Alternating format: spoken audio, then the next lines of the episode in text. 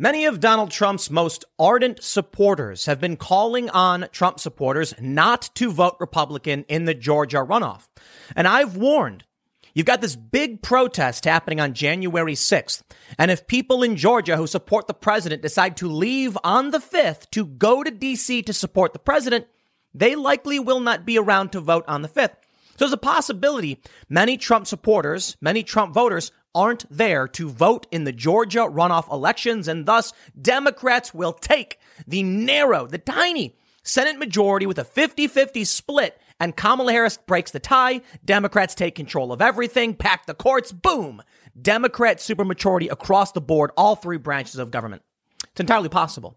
And because Trump isn't on the ticket, I fear people aren't going to go out and vote because, as I've mentioned time and time again, in 2018, many Democrats were able to take back congressional districts that Trump won because Trump wasn't on the ticket and Trump supporters didn't show up.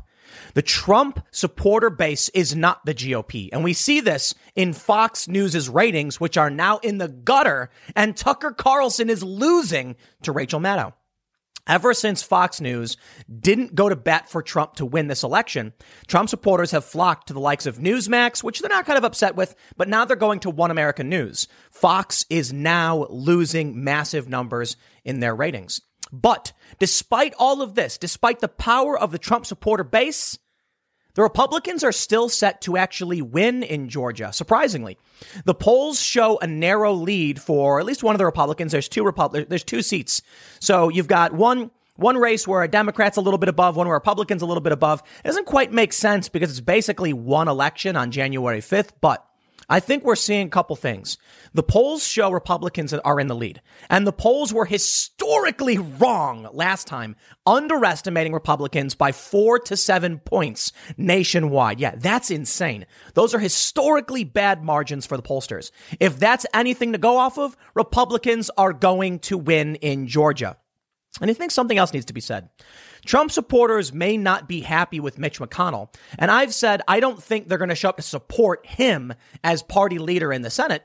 But I do think Trump supporters are being led by a, a, cause, the Constitution. And they do recognize that having the Republicans have some control is better than nothing. And thus, they're likely to actually turn out and vote for Republicans. My bigger question is if many Republicans are polled and they say they will be voting Republican, what happens if many of them go and leave on January 5th, early morning, to make it to DC on the 6th? Look, if you're going to be at that big Trump rally, that big Trump protest, the day the electoral vote is, is, is being counted, and you're not going to be in Georgia, now, I don't know how many people are planning on showing up in DC, but I imagine a lot of people might just be like, pack your car. We're supporting Trump, not the Republicans. Mitch McConnell and several other Republicans have absolutely turned their back on Trump. They used him, got what they wanted, and now that it looks like Trump is on the way out, they're like, bye bye, we got nothing for you. Trump supporters make up the 90 plus percent of the Republican Party. But I think you've got a lot of Republicans who are just saying, we get it. We don't like them, but it's better than the Democrats. But we'll see. Frank Luntz, the famous pollster, says what Trump is doing, you know, calling for this rally, this, this massive protest in DC, challenging the results of the election could cost the Republicans their Senate majority come January 5th. There's a lot at play right now. Certainly, there are a lot of Trump supporters, in my opinion, believe a lot of crazy things, and I just don't get it, man. Maybe I'm wrong. Maybe I live in the crazy reality world, but I tell you this I, I read left and right wing sources, and there are a lot of Trump supporters that are just like, look, we recognize there are a lot of problems this election, but Trump just is not winning this fight. But then you've got people like Lin Wood who are saying just, you know, some pretty crazy stuff. And you're hearing, you know, t- staunch supporters start saying some pretty crazy stuff. So we got to look into this because this is this is where things get spicy. Trying to figure out what's going on. You've got the mainstream in the left saying it's over, Trump's done, nothing's going to happen, and I'm like, my friends, we are far from normal right now.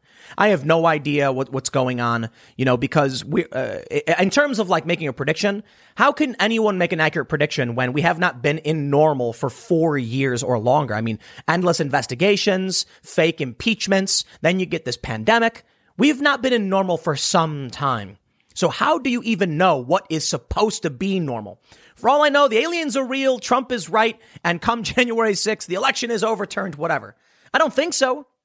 but it's hard to, it's hard to predict. It really, really is. So I'll just tell you what's going on and what the official mainstream media is saying, why the GOP is likely to win. But let's, and then we'll talk about Trump supporters. Before we get started, Head over to timcast.com slash donate if you'd like to support my work. There are many ways you can give. I got a P.O. box. You want to send me some stuff. Some big news. We're about to launch an official proprietary website for my show and the Timcast IRL podcast. We're going to have an awesome members only section with, with uh, uh, exclusive content from our guests and other segments too. So it's, it's coming soon.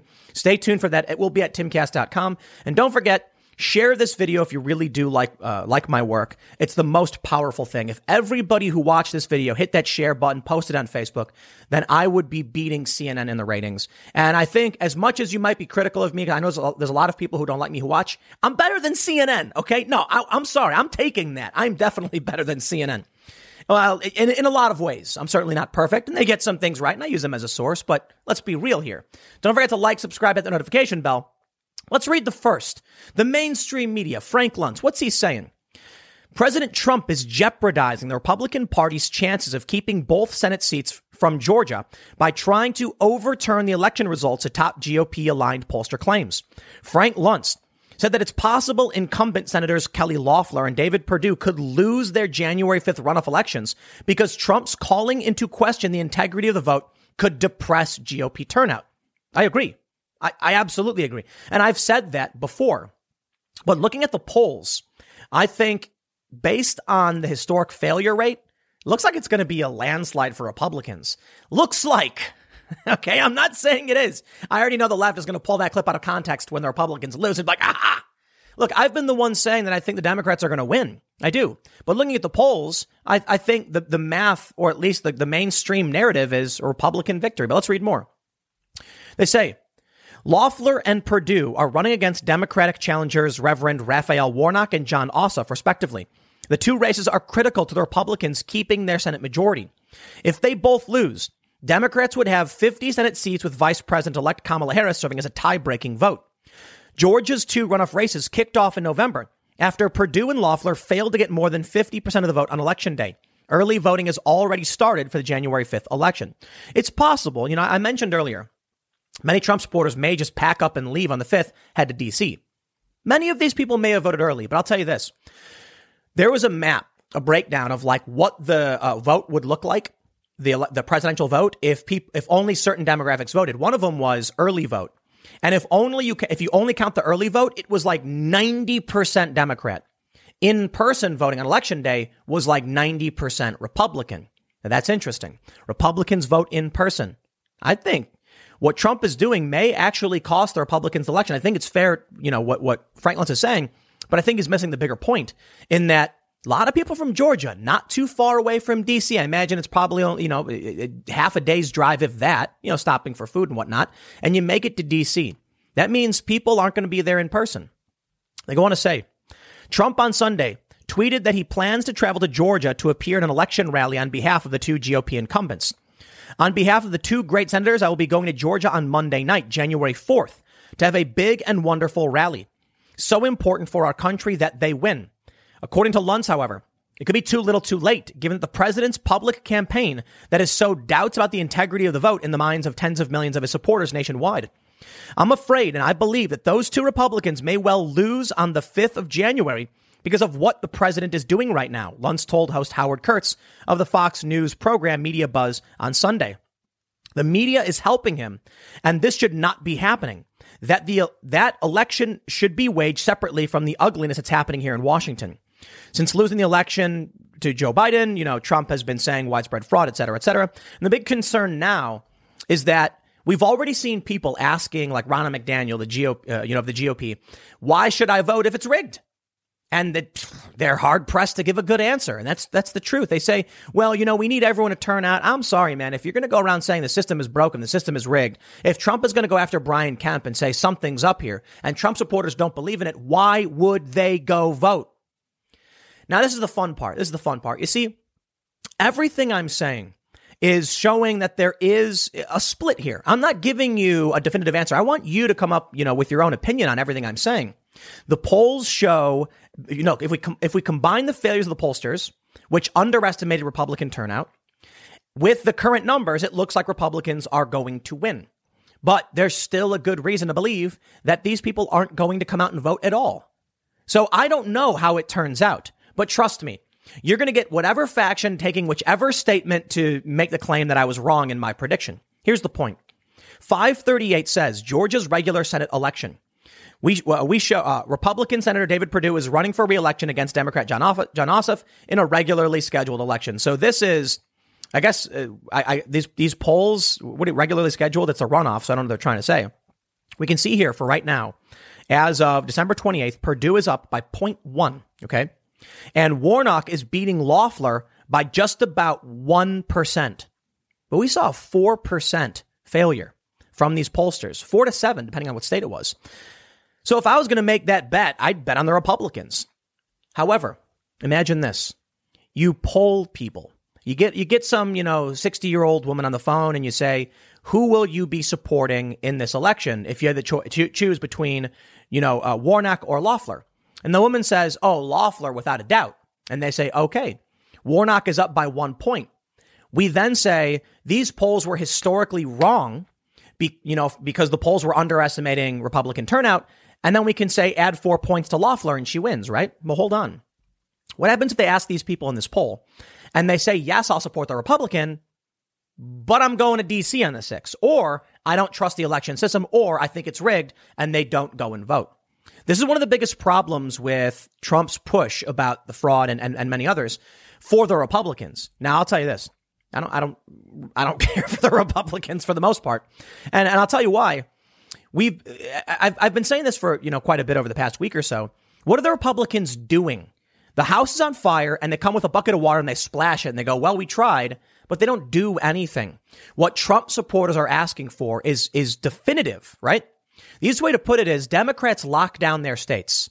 So you have the left saying shut it all down, and then you have progressives saying give everybody checks. The right is saying open it all back up, protect the vulnerable, wear masks, social distances. Within varying degrees, there's arguments. Some people on the right obviously don't want to wear masks, but the general idea is take the general precautions, but bring back the industries so that the economy doesn't collapse and people have food and access and, and, and supplies and can feed their kids. What do the Republicans advocate for? No, serious question. The Democrats have locked things down.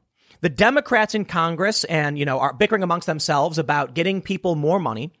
On the right, the Trump supporters and conservatives are saying open up the economy and they're protesting for it, but the Republicans are not aligned with their voter base.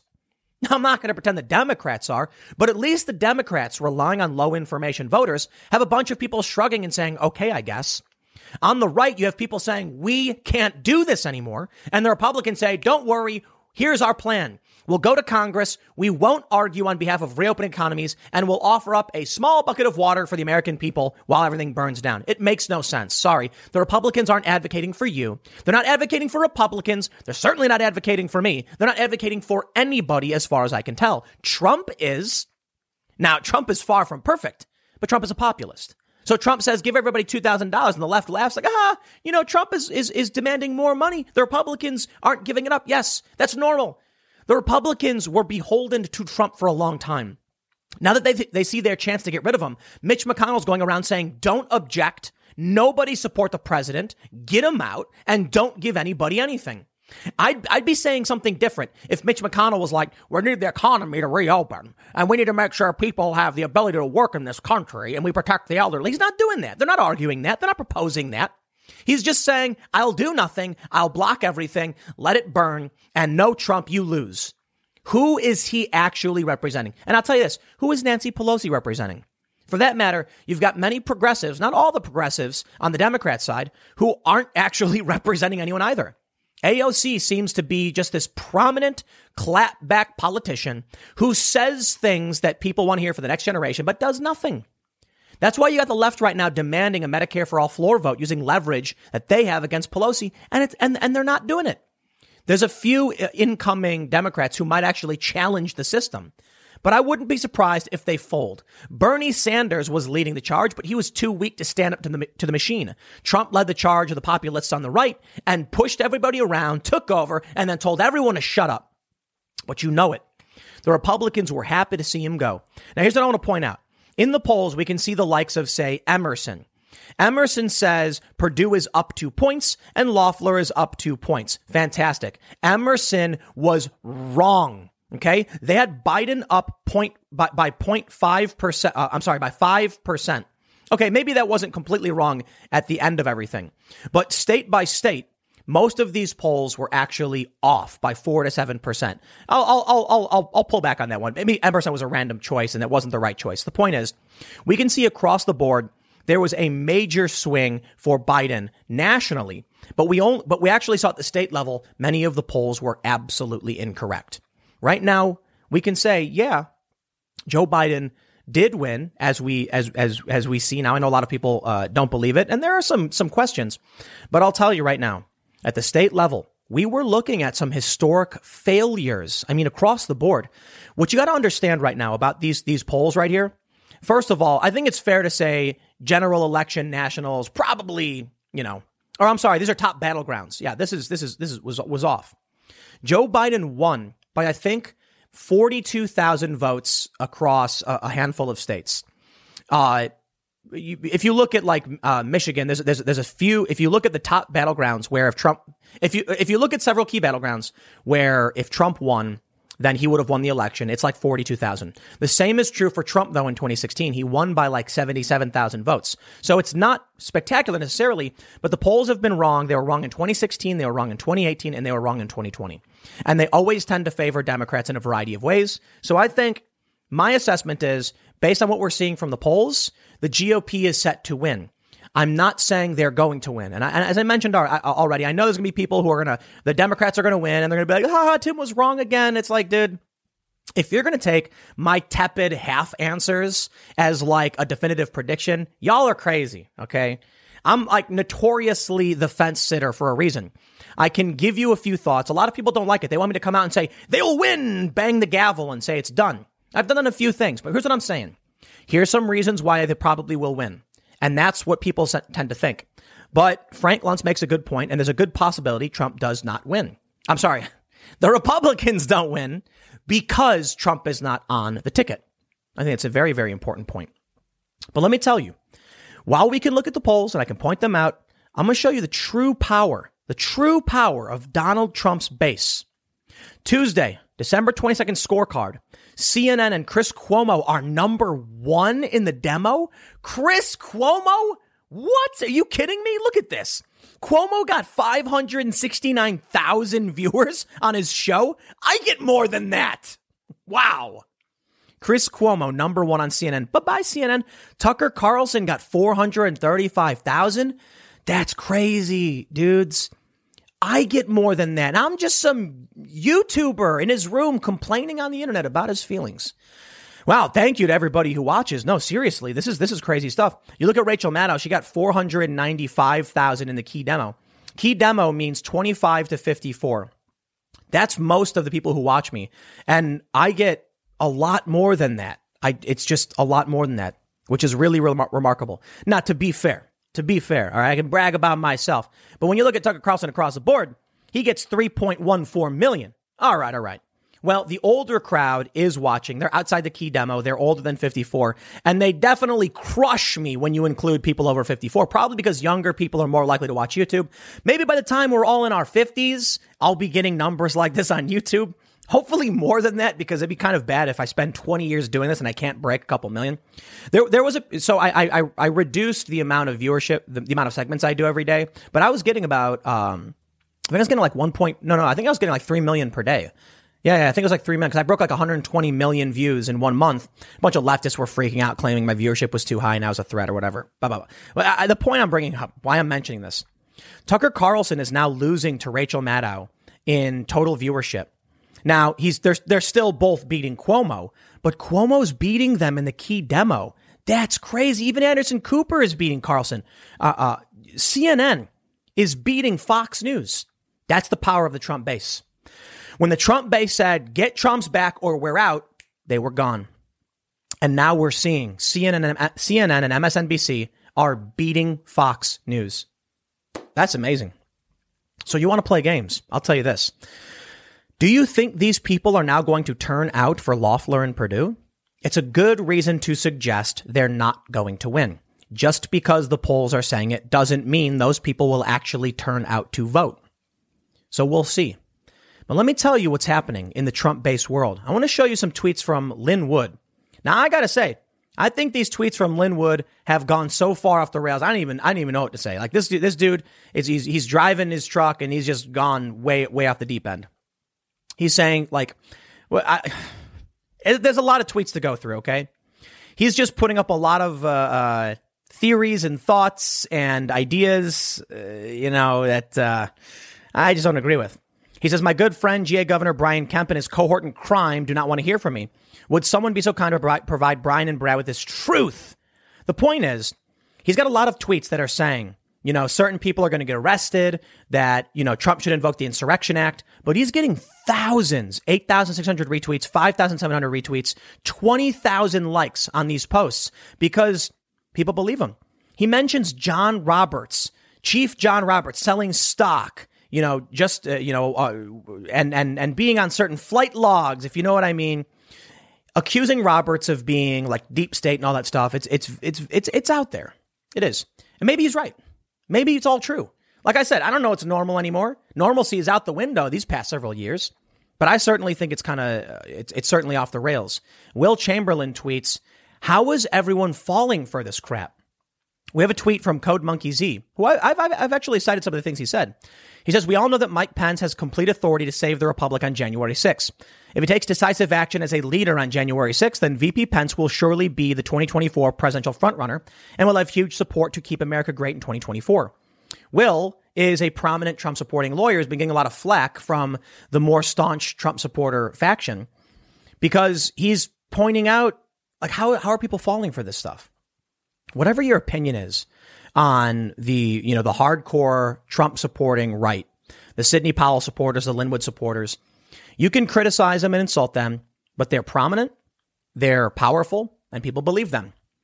I certainly think it's just look. They, I, I look. My opinion on, Sidney Powell and Lin Wood has been clear for some time, and Trump supporters have been mad at me about it because I said I think they're hurting Trump's chances at actually getting a legitimate victory because they're delegitimizing his appearance coming out with this, you know, these statements about arresting people, coming out with the conspiracies, including Hugo Chavez. Another case, I believe, was just dismissed. Lin Wood filed a suit about Dominion. The Kraken lawsuits, all were just knocked out. Now, I understand a lot of these were for procedural regions, reasons, but a lot of these are just unprovable speculation in theory. How is a court supposed to rule on these things? And so I'll tell you this. Sure, maybe you've got the evidence. Maybe you're right. I'm not saying that. I've not seen it. I'd like to see it.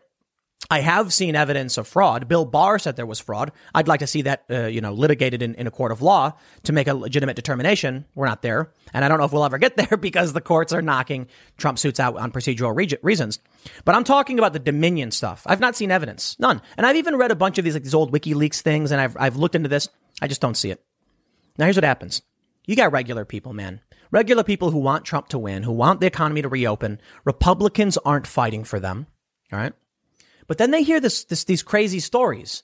And I tell you, sometimes the crazy stories are the true stories. You take a look at the history of the Gulf of Tonkin incident. You can now look up on Wikipedia and they're like, it is now believed that the U.S. faked the whole thing to force us into war in Vietnam. Sometimes the crazy stories turn out to be true. All right. But when you go to a regular person and they just get CNN and Fox News, and look, Tucker Carlson still gets 3 million people. You can see the Trump supporters who left, but Tucker still gets 3 point, about 3.2 million people. You go to these people and you say things, and people like Will Chamberlain are going to say, How are you falling for this crap? Now, that's not to say anybody's right or wrong. Certainly, I believe extraordinary claims require extraordinary evidence, which I've yet to see in terms of the Dominion stuff and so these grandi- these, these bigger, grandiose deep state conspiracy theories. But if you want regular people to support the president and call for his victory, call for him to say invoke the Insurrection Act, or for Mike Pence to take some action on the 6th, you've got to convince them of a legitimate and reasonable approach. All right? You might think you're right, but if you go to them and say, Hugo Chavez and his cohorts created this system back in 2013. You know, Hugo's now long since dead, but the system persists. They're going to be like, dude, what? I got no idea what you're talking about. You come up with the more reasonable stories and, and bits of evidence, things like from Matt Braynard of the Voter Integrity Project, where I've actually corroborated his evidence. And then I can say, like, okay, this needs to go in court for sure. Definitely needs to be in court. Unfortunately, I think they've actually barred Brainerd from testifying in some instances, which is crazy. That's the legitimate approach, in my opinion. Lin Wood and Sidney Powell coming out with these crazier stories, I think will hurt Trump in the long run. You may want to believe it. You may even have evidence and, and you, you believe it to be true and you've seen. That's not what I'm saying. I'm saying regular people, you've, you've gone so far that you can't bridge that gap. You need to approach people on something that sounds reasonable. Hey, did you hear about that guy who's got a database of double voters? That's crazy, right? That's potential evidence. Shouldn't that be in court? Well, I even talk to some liberals and they say, yeah, of course, get it in court. You got that, that, uh, USPS guy who blew the whistle to Project Veritas. I said, get him under oath. And I got criticized by far leftists. How stupid is that? What if the dude was lying? Get him under oath. Was that so hard? That's reasonable though. You go to a regular person, say um, um, um, a, a, a USPS postal worker blew the whistle. Shouldn't we get him in court testifying under oath? I think a reasonable person is going to say, yes. Yes, absolutely. And that's where you start. Unfortunately, we're in a time where, well, it's too early, it's too late, or there's no injury, which is, which is crazy. And that's why I think a lot of Trump supporters are turning to the crazier stories. Because if you're not going to get your day in court, and there is no system by which you refute some of these claims, then people have no reason to ignore them and, and, and, and believe them to be false. If the system rejects the voice of the people, refuses to hear it, then they'll just keep going. And this is the problem I brought up a long time ago. This is what I said. We need this stuff to go to court. We need these, these claims, these bits of evidence to be in court on the merits. You know why? If you don't, people will say, why do I care about you? You don't listen to me anyway. And when people feel like they have no voice, they'll go and find it somewhere else. The courts need to hear what the states and the people have to say. Rejecting the Texas lawsuit was a mistake. The Supreme Court should have taken it up and ruled on the merits. And they may have, may have well just said, look, we've ruled on this. We've seen the merits and we disagree. Texas, sorry, bye bye. But they didn't. They didn't actually go through the merits of, of the case. They just said, no standing, have a nice day. Texas has no right to talk about the other states' elections. I think that was a mistake. I think it was a big mistake. I mean, I guess you can argue that it would open the door for other suits in the future or whatever, but taking the case is not that big a deal in my opinion. Especially when you had, I think it was Thomas and Alito, Supreme Court justices, who believed that original jurisdiction, uh, uh there, there's an obligation for the Supreme Court to take up any suit between states citing original jurisdiction. Doesn't mean they'll actually rule in their favor. But think about it this way. Whether or not there's an argument about the law and like legal standing, the appropriate response would have been for the Supreme Court, we're listening to you. We've heard your complaints. We've seen the reports. We're going to go through them in court. And if we can't prove them, prove them, we're going to throw it out. But what happened? They just said, shut your mouth and get out. Well, people are going to say, if I don't get a chance to speak up, if you don't even listen to me, then why would I bother with you? I think Trump supporters can accept going to court, fighting their case, and then having their case thrown out. I do. Not all of them, um, uh, but a lot of them, enough of them. But when you take all of these people and you just tell them to get out, they will. Take a look at Fox News, for instance. So I'll tell you this. If I ignore all of that, this is what I'll, I'll leave you with. The Republicans need to control the Senate. Otherwise, Democrats take everything and probably pack the courts. If the Republicans lose, that's what we will get. And I think a lot of regular Republican voters will vote for the Republicans. I think the polls were all wrong. It's going to skew in favor of the Republicans. And my personal normalcy bias is they're going to win. But I do think there's fair arguments as to why they're not. So I'll put it this way. A lot of people like to say, Tim Pool often say, here's what I think will happen, but hey, so could this. Yes. Because I don't have a strong prediction for you. The left likes to pretend that I always make these grandiose predictions that that don't come true, and that's never been the case. It's like you can't have. I love it. People can joke that I'm the milk toast fence sitter that doesn't give a definitive answer, but then they can take anything out of context to claim I'm making actual predictions. I would lean towards. If I was going to give a probability, 60% Republicans win this one. Even though in the past I said I think they'll lose. I think the Democrats are going to win. I, I, I look at these polls, I look at what they're saying, and I think, no, if if the polls are this close and the polls were you know particularly wrong across the board in different you know battleground states, I think they'll win. There's good reasons to believe they won't. And if I had if I had to put down money, I probably you know or I'll put it this way, I would not bet on this because I just don't know. but I lean towards Republicans are probably going to win. That's where I'm at right now. And I could be wrong. Here's what I'll just leave with you. Listen to what I had to say. Take my opinion. Tell me I'm wrong. Comment. And then based on what I'm showing you, you can give me your opinion on what you think is actually going to happen. And then on January 5th, we'll find out. I'll leave it there. Next segment is coming up tonight. YouTube.com forward slash TimCastIRL live at 8 p.m. as we always do Monday through Friday. Make sure you check it out. If you haven't already, go to YouTube.com forward slash TimCastIRL and subscribe. And I will see you tonight live at 8 p.m. Thanks for hanging out, and I will see you then. Donald Trump has made the call. Be in Washington, D.C., January 6th. Don't miss it information to follow, he says. Of course, January 6th is the day a joint session of Congress will count the votes to determine who the next president will be. And my friends, this is either the end of the Trump presidency or the beginning of the true Trump era. Trump supporters firmly believe Donald Trump did win. It was stolen. And thus, they are going to descend upon DC with tents and food, and they are going to occupy Alex Jones put out a statement saying that 10 million people will show up. Well, I don't think 10 million people are going to show up. I do think there's going to be a decent amount of people. I, I, do. And as of right now, I can say I fully intend on being there. Intend on being there is a lot different from saying that I will be there, mind you. But uh, the issue is technical capabilities. So I will tell you this I am booked to be in January uh, on the 6th to do Timcast IRL live from DC. And the goal is to have various people who are attending the protests come up and, and we'll do interviews with them. And considering the, the amount of people that might show up, we might be one of the only people with a, with a stream happening in the vicinity. So it should be interesting. We've recently purchased some new equipment so that we can very easily do the live show remotely.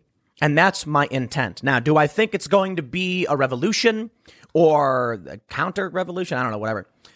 No, I think a lot of people will be there.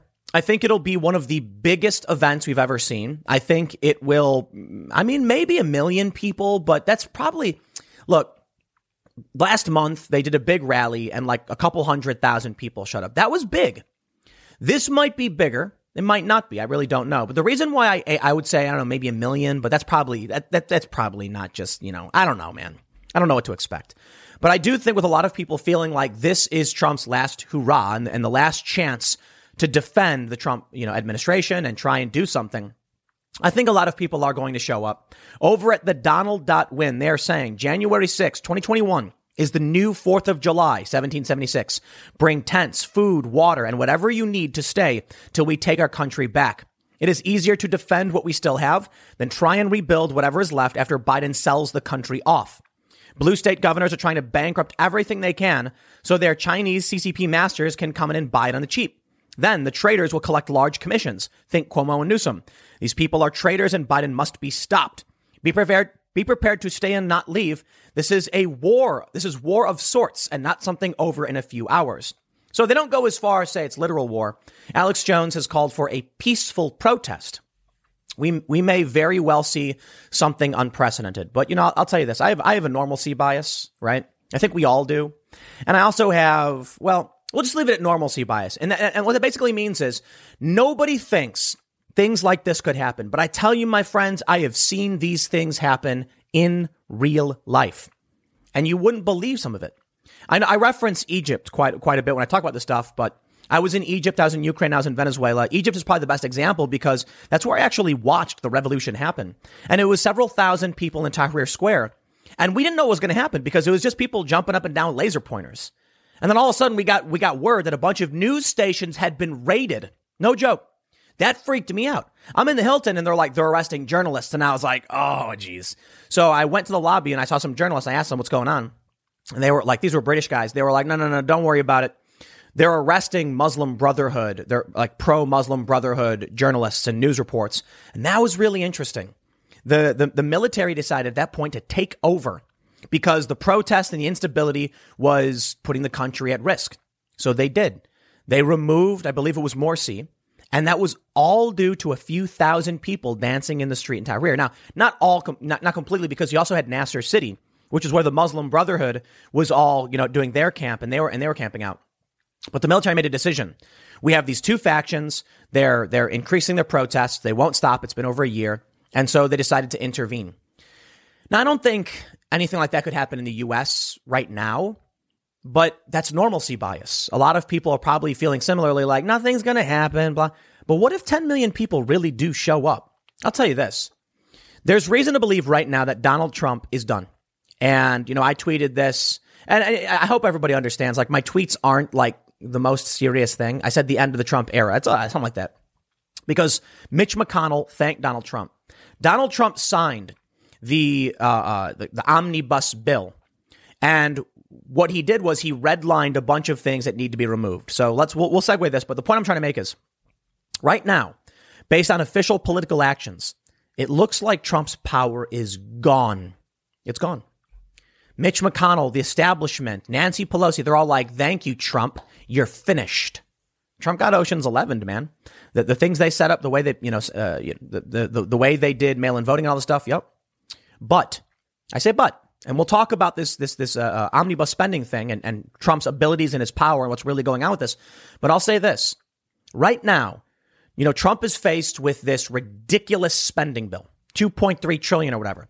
He called on Congress to give the American people more money from 600 to 2000. I'm sure most of you are aware. They wouldn't do it.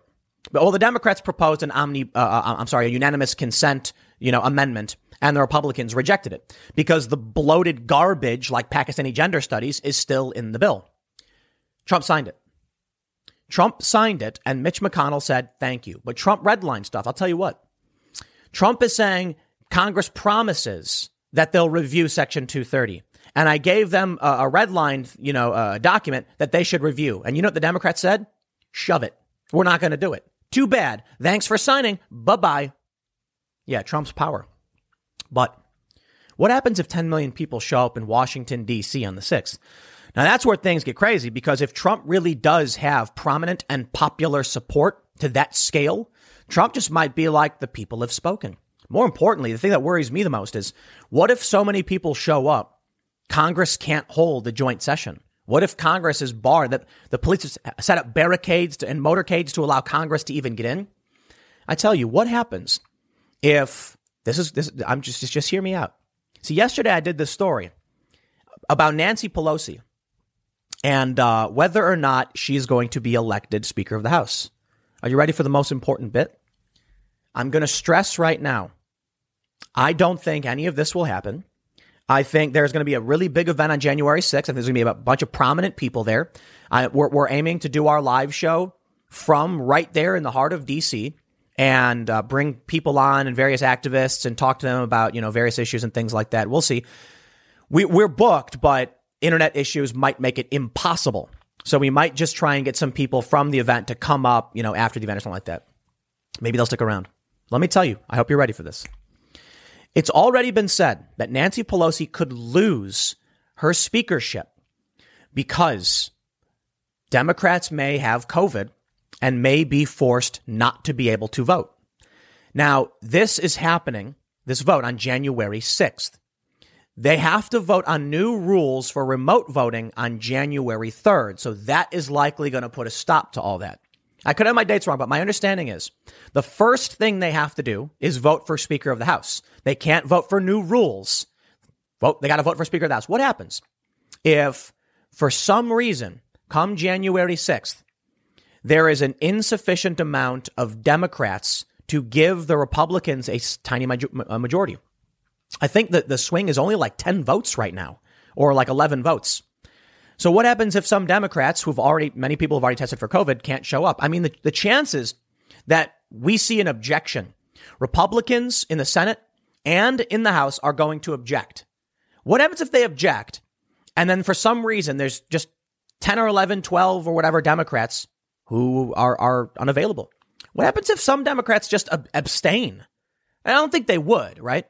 The point is, you have to understand, as they say it'll never happen and Trump can't do it, the difference between Trump being president right now and Joe Biden being president, you can talk about 7 million votes. You can talk about 306 electoral votes. Trump's 232. And I'll tell you this as much as I don't think it will happen, the reality is it's like 11 House votes. That's it. If, well, I'll, I'll tell you this. It's, it's not just that. There's a couple Senate votes because Mitch McConnell and a bunch of Republicans are probably going to reject this. But in terms of the actual majorities, this is why I think it's not going to happen. But in terms of the actual majorities, you have in the House like 11 votes. And if those people for some reason are sick or unable to vote and they don't have remote voting, there's a chance the objection stands in the House and the Senate. I really don't think it will happen. Why?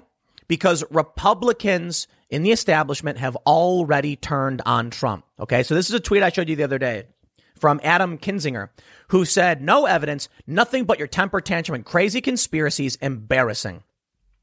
How would the Republicans win in the Senate when you have other Republicans who are who are doing things like this? Now, now, uh, Rep Kinzinger is a House of Representatives. You know, he's in the House. He's not in the Senate. But that's the point. Uh, even if the Democrats, you know, lose a handful of votes, you still have Republican representatives who are going to block Trump. And that's it. Trump's control over the party is fractured. That's, I'm sorry, that's just the truth. Now, if Trump has 10 million people in, in DC, he might just be like, I got two weeks left. Let's roll and then do something crazy. Maybe. Maybe nobody can even get to the Capitol buildings because too many people are there. I highly doubt the senators are going to sleep in the chamber, but maybe they'll come early because they know no one's going to be there until late at night. It's it's interesting. You'd think the, the, the rally and protest would be called for like January 5th. That way people are there occupying DC for a day or two or whatever. But anyway, I digress. What if so many people are, are there at like 5 a.m. on the 6th that they can't even get cars through? I'll tell you, I'm not I'm not convinced it's going to happen, but I am convinced it's going to be a fairly large event. I do. Because I know a lot of people who aren't super political, who don't travel, who are saying things like, I'm going to go. Uh, you know, I started hearing from people who are like internet armchair activists. They post for Trump and stuff, but they're just, you know, sitting in like the Midwest or Chicago or something. And then I see people saying like, I bought my ticket already. And I'm like, wow. I was like, if you can get this dude off his couch, that's kind of impressive. That's why I said, you know what? Let's, let's see if we can find a way to do IRL from DC. I think we can. We got some new equipment. I got sitting right next to me. We're booked. We're ready to go. We have to run some tests. We have to send out, uh, this is normal for like production, a scouting crew to go and test internet and connection and stuff. And it might be a really, really awful quality stream, but we'll have a stream nonetheless.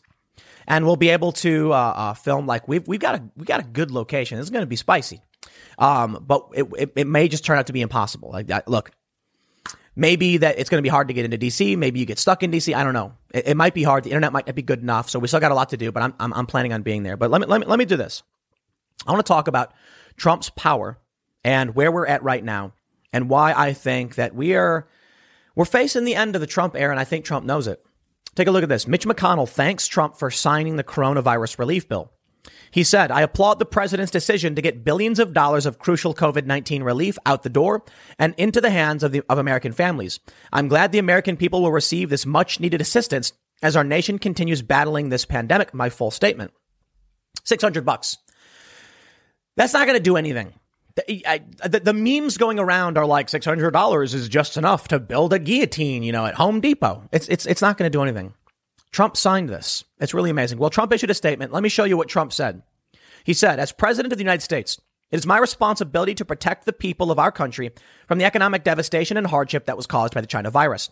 I understand that many small businesses have been forced to close as a result of harsh actions by Democrat run states. Many people are back to work, but my job is not done until everyone is back to work. Fortunately, as a result of my work with Congress and passing the CARES Act earlier this year, we avoided another Great Depression. Under my leadership, Project Warp Speed has seen a, has been a tremendous success. My administration and I developed a vaccine many years ahead of the wildest expectations. And we are dis- distributing these vaccines and others soon coming to millions of people. As president, I have told Congress that I want far less wasteful spending and more money going to the American people in the form of $2,000 checks per adult and 600 per child. As president, I am demanding many res- uh, res- uh, rescissions under the Impoundment Control Act of 1974. The act provides that, quote, whenever the president determines that all or part of any budget authority will not be required to carry out the full objectives or scope of programs for which it is provided, or that such budget authority should be rescinded for fiscal policy or other reasons, including termination of authorized project or activities for, uh, for which budget authority has been provided. The president shall transmit to both houses of Congress a special message describing the amount to be reserved, the relevant accounts, the reasons for the rescissions, and the economic effects of the rescission. I will sign the omnibus and COVID package with a strong message that makes clear to Congress that wasteful items need to be removed. I will send back to Congress a redlined version, item by item, accompanied by the formal rescission request to Congress insisting that those funds be removed from the bill. I am signing this bill to restore unemployment benefits, stop evictions, provide rental assistance, add money for PPP, return our airline workers back to work, add substantially more money for vaccine distribution, and much more. On Monday, the House will vote to increase payments to individuals from 600 to 2000. Therefore, a family of four will receive $5,200. Additionally, Congress has promised that Section 230, which so unfairly benefits big tech at the expense of the American people, will be reviewed and either be terminated or substantially reformed. Likewise, the House and Senate have agreed to focus strongly on the very substantial voter fraud which took place in the November 3rd presidential election. The Senate will start the process for a vote that increases checks to 2000, repeals Section 230, and starts an investigation into voter fraud. Big tech must not get protection, uh, the protections of Section 230. Voter fraud must be fixed. Much more money is coming. I will never give up my fight for the American people. Well, I appreciate the effort. House Democrats say they'll flat out ignore Trump's suggested edits to coronavirus relief bill. There you go. There it is. Trump signed the bill. And to me, that's the ultimate sign that it's done. Again, 10 million people showing up in Washington, D.C., and Trump might say, you know what? Now or never. Screw it. And he might make some kind of major move. I, I just, I really don't believe it.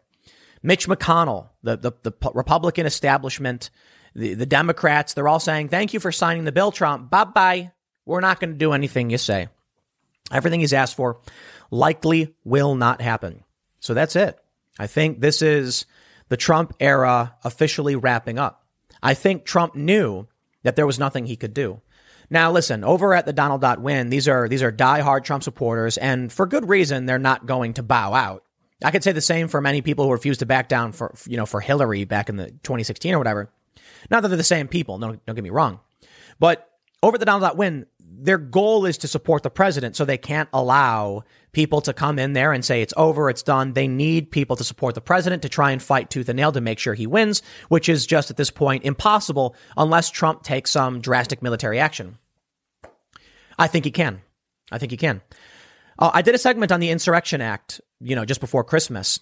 And one of the provisions of the Insurrection Act is that the president may send in military or federalized National Guard in the event that people's constitutional rights are being deprived.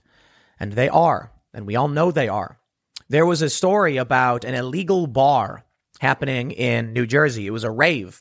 200 people were booted out. Some people were arrested. And I think, well, I understand the restrictions on alcohol sales. You can make an argument about that, sure. But uh, people have a First Amendment right to assemble. You can't stop that no matter what. The First Amendment provides no exceptions for pandemics. It just does not. And so, yes, Trump does have that power. I don't think he'll use it. I really don't. We've got Republicans who are defying Trump. He's not going to get uh, the votes he needs on January 6th. I think there will be objections. I know for a fact because the, the new wave of Trump populist Republicans are absolutely saying they're going to object. And we've got a handful of senators. Uh, the Hill reports five GOP senators to watch in next month's electoral college fight. They say Rep. Mo Brooks is hunting for a Senate Republican to take part in his guaranteed to fail effort to overthrow the election result on January 6th. They have a, a handful of people. They say Tommy Tuberville, Kelly Loeffler, Rand Paul, Josh Hawley, Ted Cruz. Maybe. Maybe these people do object, but I'll tell you this. I think if they do, the Hill's calling it guaranteed to fail. I think the idea is they'll get the objection, they'll have their debate and deliberation, Trump will lose, and they'll say, We fought for you, and that's it. And then I'll tell you what happens next. Now, this is just a normalcy bias, but this is certainly a pessimism bias, not an optimism bias. So, uh, for those that are familiar, optimism bias is where people think only the good thing is going to happen. And it's part of the normalcy bias that it can't happen here. Everything's going to stay normal. Now, I'll tell you the pessimism bias. This 2.3 omnibus spending package is not uh, out of the ordinary. It's not. We always give insane money for insane things. Yeah, I made the joke on Twitter.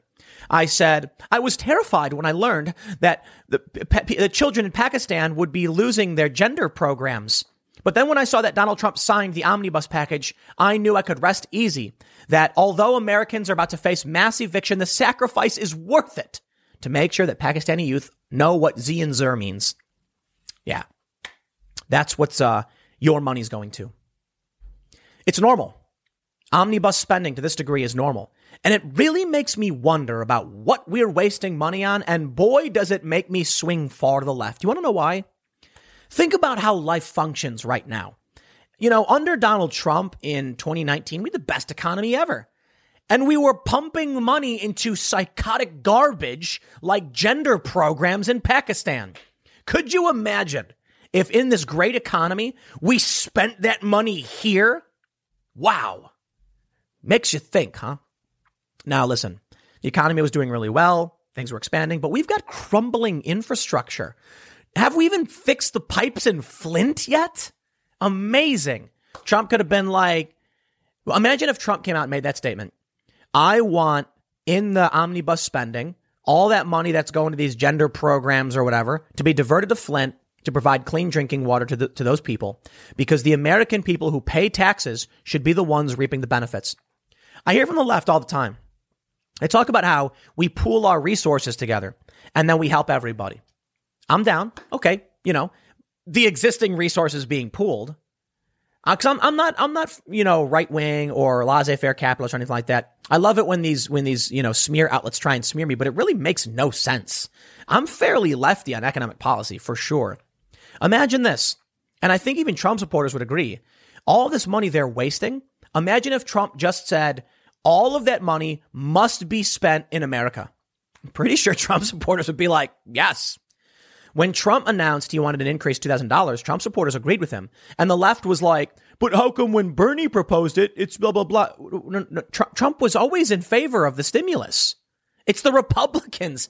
Maybe the left doesn't realize that Trump isn't a Republican. I love this meme. They took a Bernie Sanders tweet about like people losing health care in, uh, in the United States, but nowhere else. And then they, they put Trump's name instead of Bernie. And then Trump supporters actually pushed it out and supported it. And the left is like, haha, look, you know, Trump supporters actually support Bernie. And it's like, duh, because they're populists, because they're sitting there saying, if you're going to take our money, at least spend it on us. Where yet, Bernie? It's so amazing that right now the obstruction to the increased spending bill was the Republicans. But that makes sense. The Republicans don't do anything.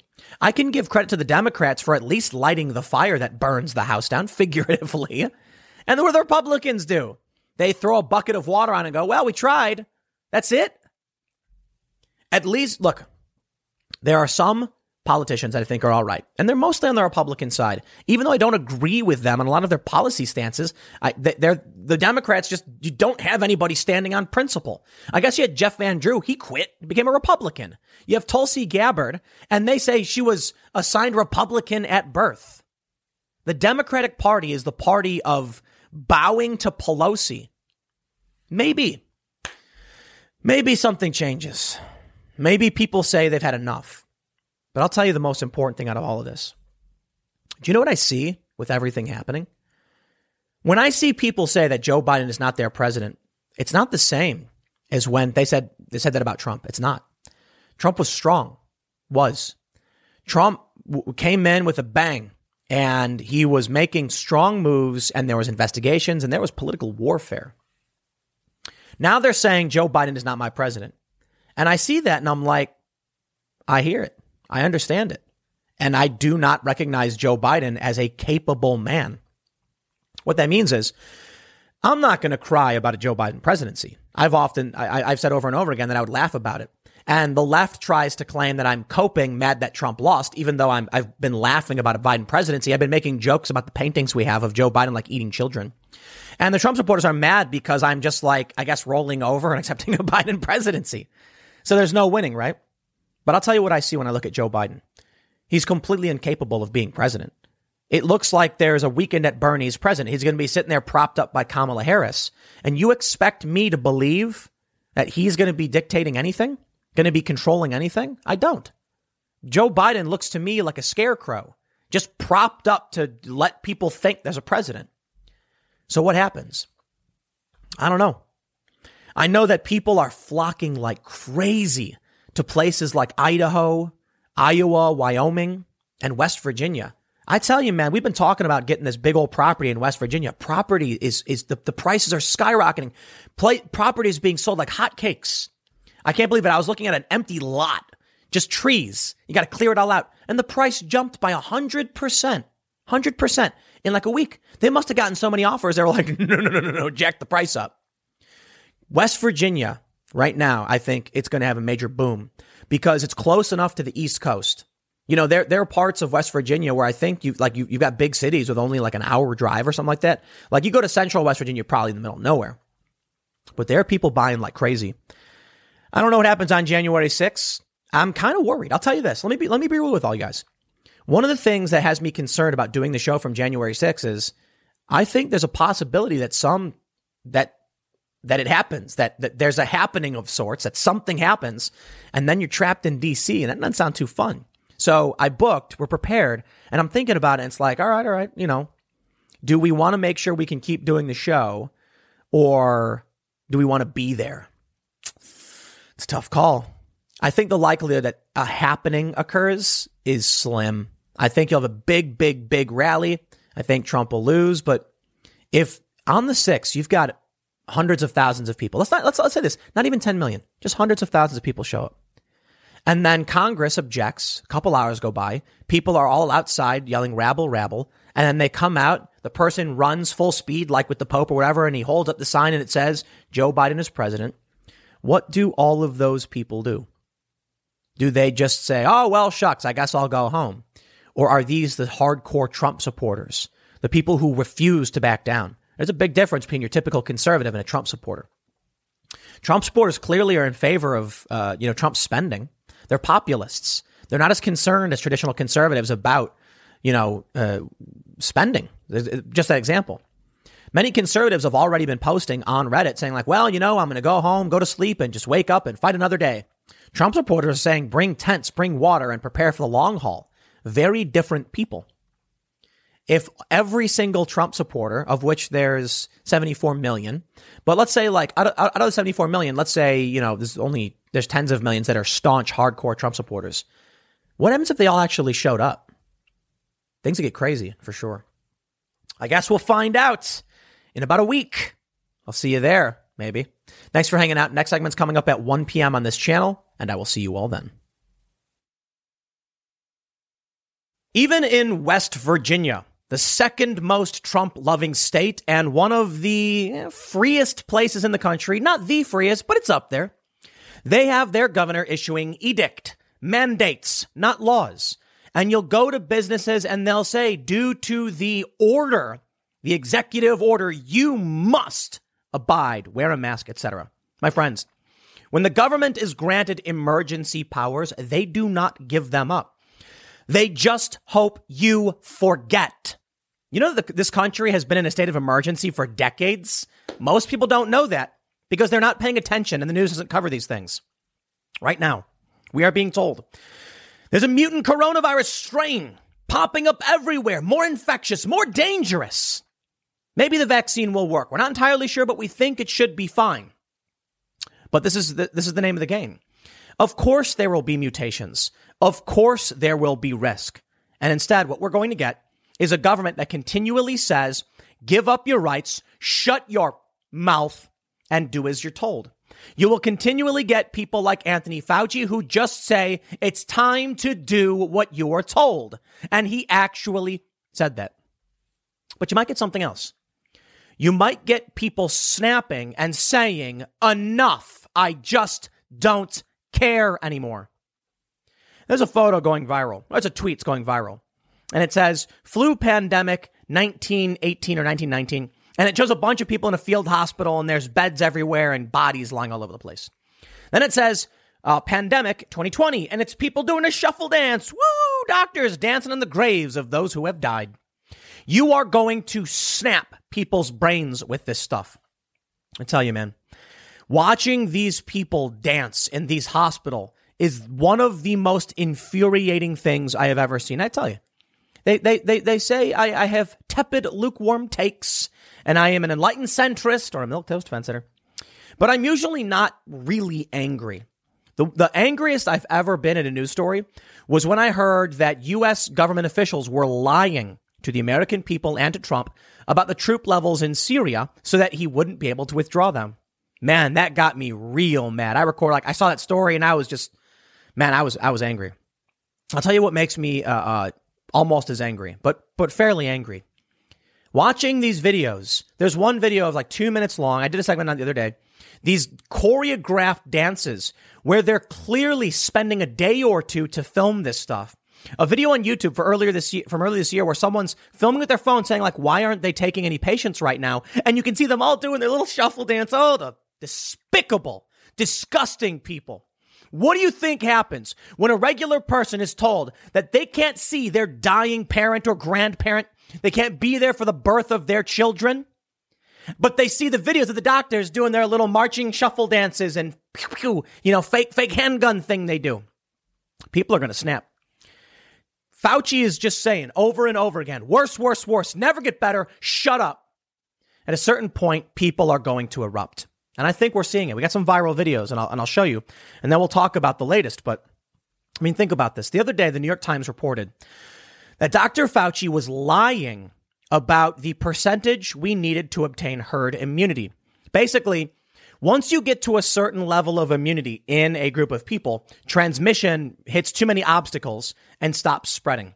If every single person is susceptible to the virus, then the virus just freely spreads around and people get infected, everybody gets sick.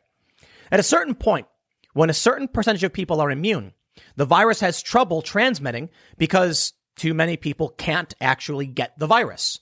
That's what we're looking for. Now, Fauci, the World Health Organization, was saying before 60 to 70%. They gave people hope. They saw a light at the end of the tunnel.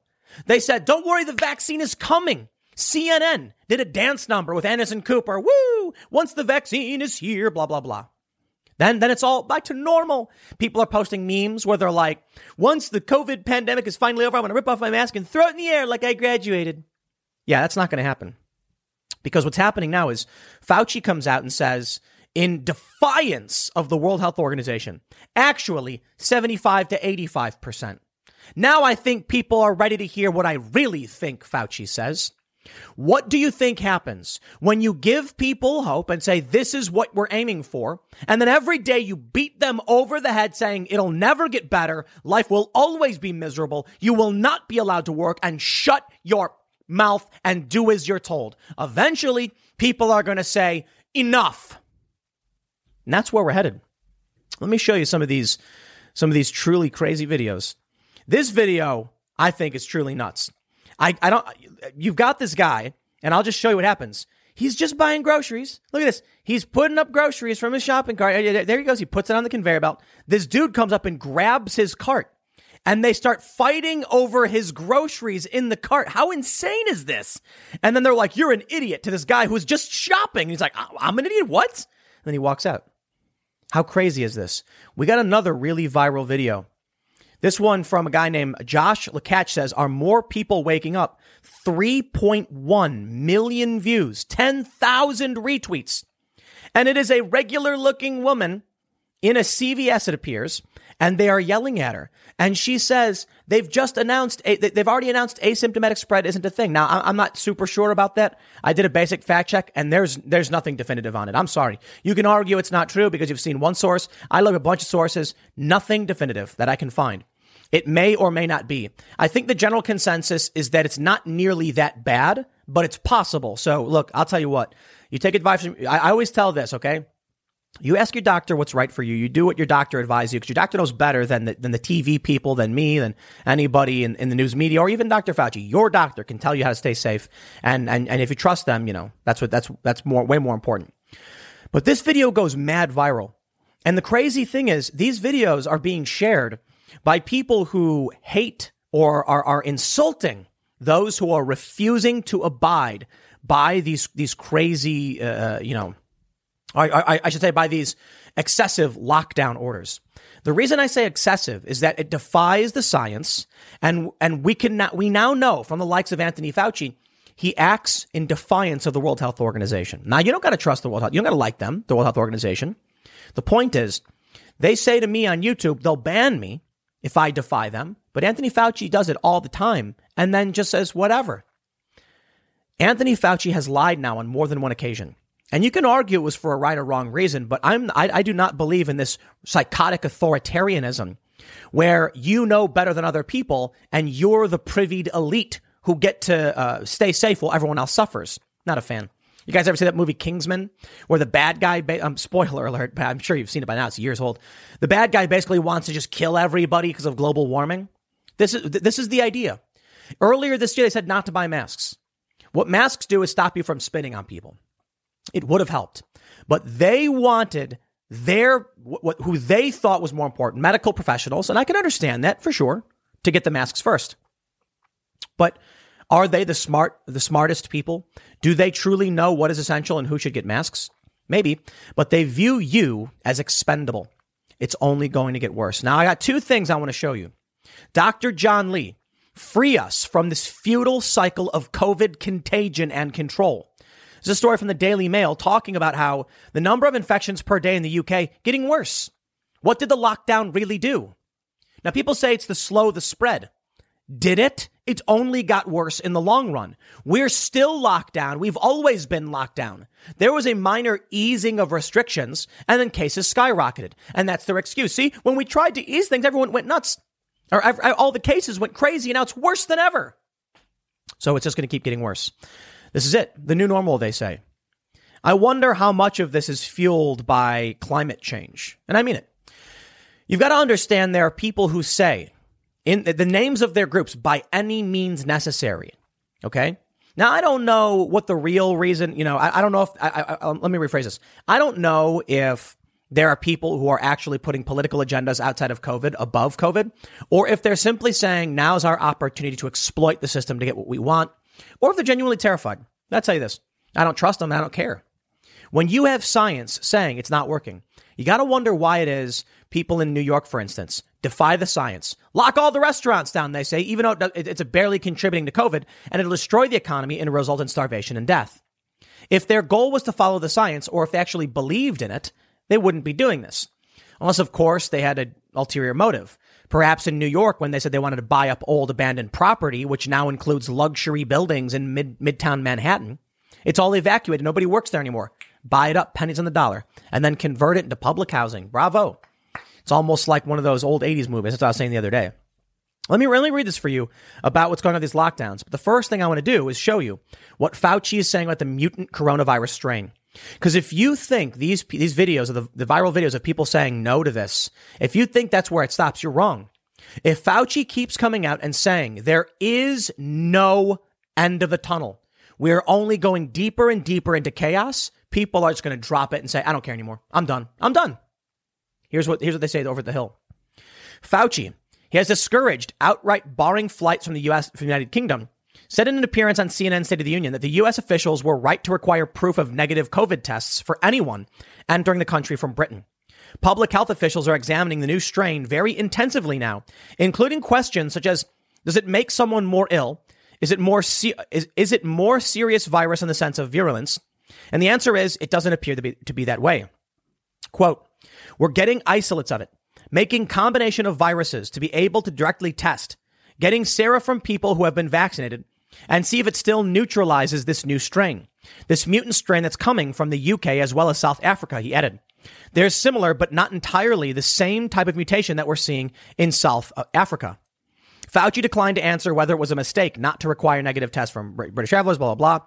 I think it's prudent and a good idea to do some form of testing and not let somebody on the plane from the UK unless they have a documented negative COVID 19 test, he added.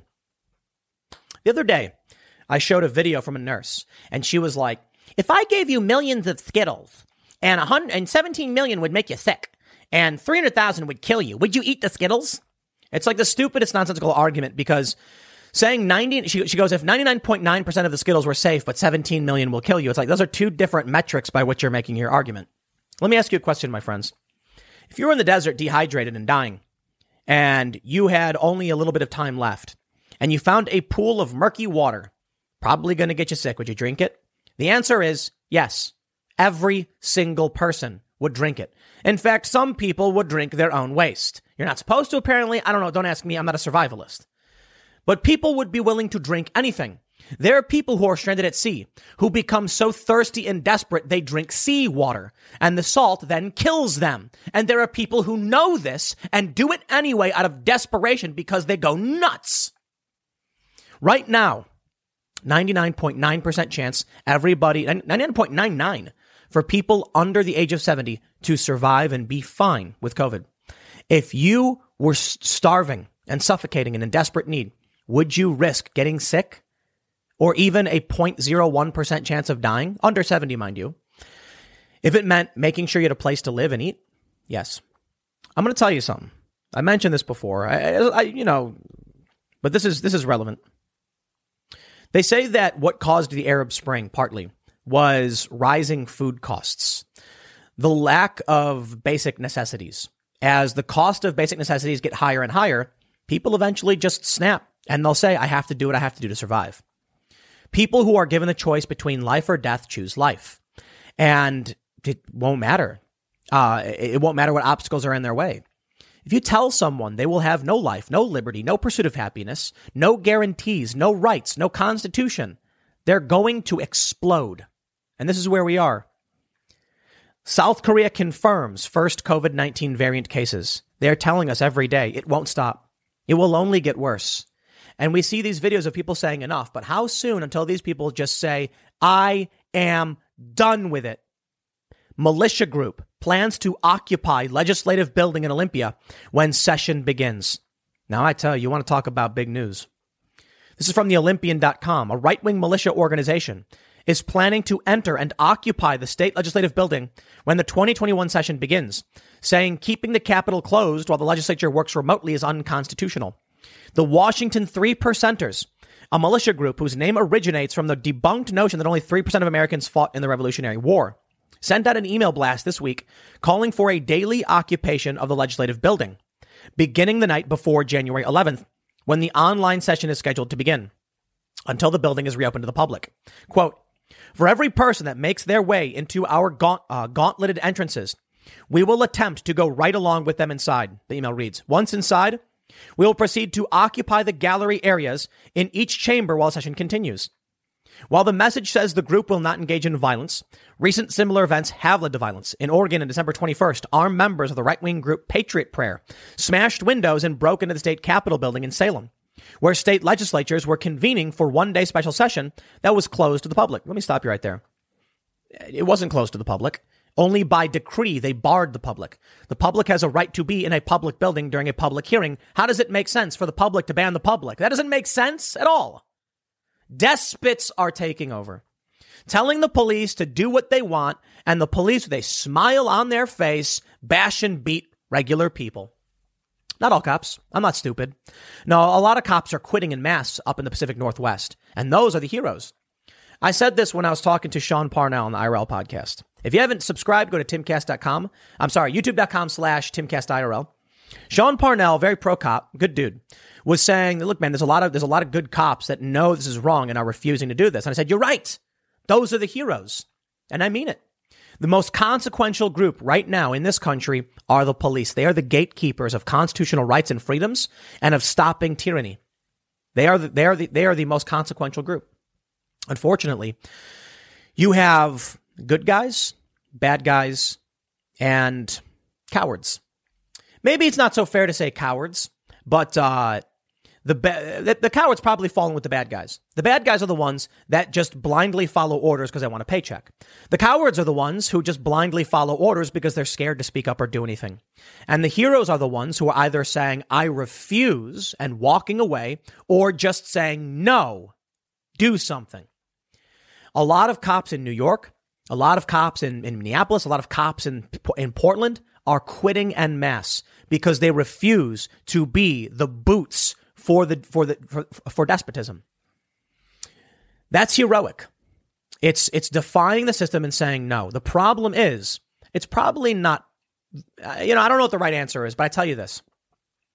The best thing cops could probably do is just arrest criminals. It's, it's that simple, right? Okay, let me tell you. So here's how it works. Statutory law is the law by which people get arrested and prosecuted. Edict from people claiming to be in charge is it's not law. So if, uh, let's say, you have a, a public building in Oregon and uh, regular members of the public want to go in that building. And then a bunch of men with guns block the building and bar anyone from entering. Well, those people are defying the public and defying statutory law and should probably be arrested. The only problem is the guys who did that last time were wearing badges. You break the law. I don't care if you're wearing a badge. Now, I understand that there are certain circumstances where cops have certain leeway. We ask officers to go out there and put themselves at risk. I know the left is immediately going to say it's not the most dangerous job in the world. I didn't say it was, but there's risk. We ask them to do it. And so that means certain circumstances, it's not a criminal charge. You know, when a cop, a cop might accidentally, you know, if a cop gets scared and shoots somebody, tragedy, yes. Sometimes reckless endangerment, absolutely. Sometimes murder, you bet. And sometimes a reasonable fear of harm and a cop defends himself. I can't ask someone to go out and put themselves in a line of fire in a city like Chicago and then be like, well, you know, you should have known better. It's like, dude, you, you ask them to do it. You ask someone to go in and they're doing you a favor, you can at least take some responsibility for your, you know, your request in this regard. The problem now is people are snapping, and that includes police. You've got cops who are just quitting, saying, I won't do it anymore. People saying, I'm done with this. But there are still some cops who are cowards and criminals who are willing to say, with a smile on their face, if I get paid, I will put a boot on your throat. I don't care. Those are the villains. Those are the bad guys. Without them, the edict from these governors that violate the law, the actual statutory law, are meaningless. You know, I can go out and proclaim myself emperor of the planet. Doesn't make it true. But if I all of a sudden had thousands of people armed and oppressing people at my request, well, then you got a problem. Still doesn't make me emperor of the world. But with a big enough army, it does. That's the problem. That's why we don't like authoritarianism. This idea that just because you have power, it's your right to do so is not true. And people will rise up to resist this. I'll tell you what we need. We need a reasonable opportunity to say there is a light at the end of the tunnel. But with people like Fauci and Birx rubbing everyone's faces in it, it's it and lying. I mean, people are ready to explode. This militia thing, this is this is crazy stuff, man. I tell you, it's crazy. Dr. Fauci's been lying. But by his own admission, he said, well, you know, we didn't want people buying up masks as we needed them. So you lied? Yeah.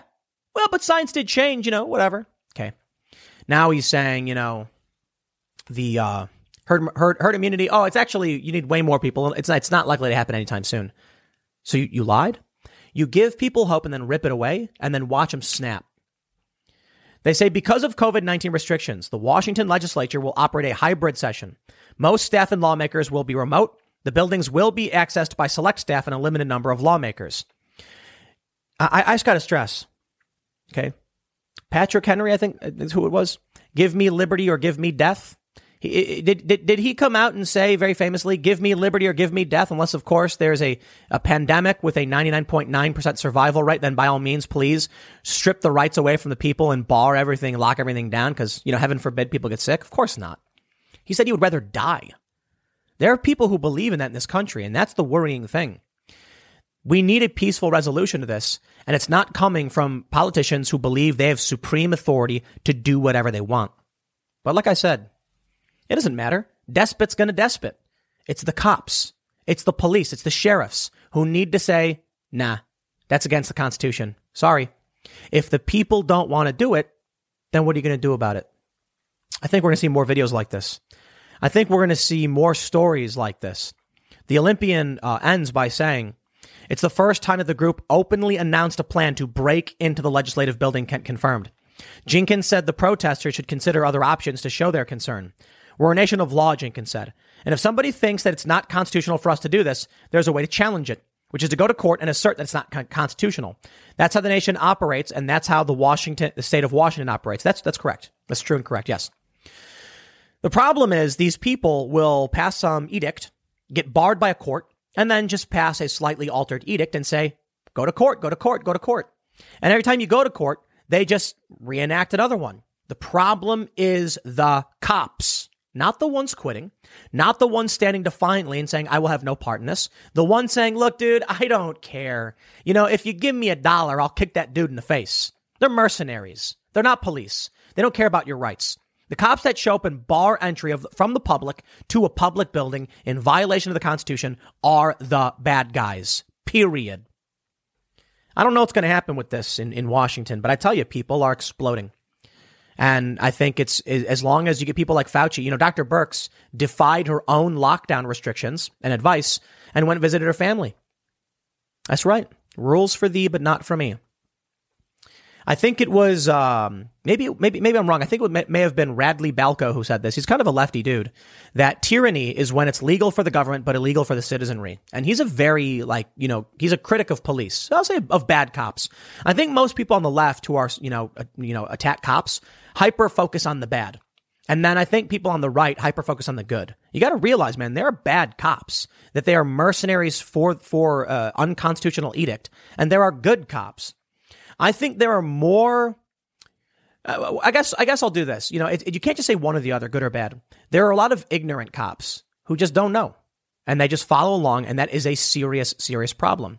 And as they say, ignorance of the law is no excuse for breaking it. Ignorance of the Constitution of our constitutional rights is no excuse for stripping uh, of, of violating them. So if a cop doesn't know what he's doing, I'm sorry, that's a problem. To the cops that are quitting and standing up and defying this, you have my respect. That's the heroic thing to do, to say no and, and refuse to serve these, these despots. We'll see how it plays out. Next segment is coming up at 4 p.m. over at youtube.com forward slash Timcast. That is a different channel from this one. Plain as I can say it. YouTube.com forward slash Timcast. Type that in. It is not this channel. It is a different one. I will see you there at 4 p.m. Thanks for hanging out.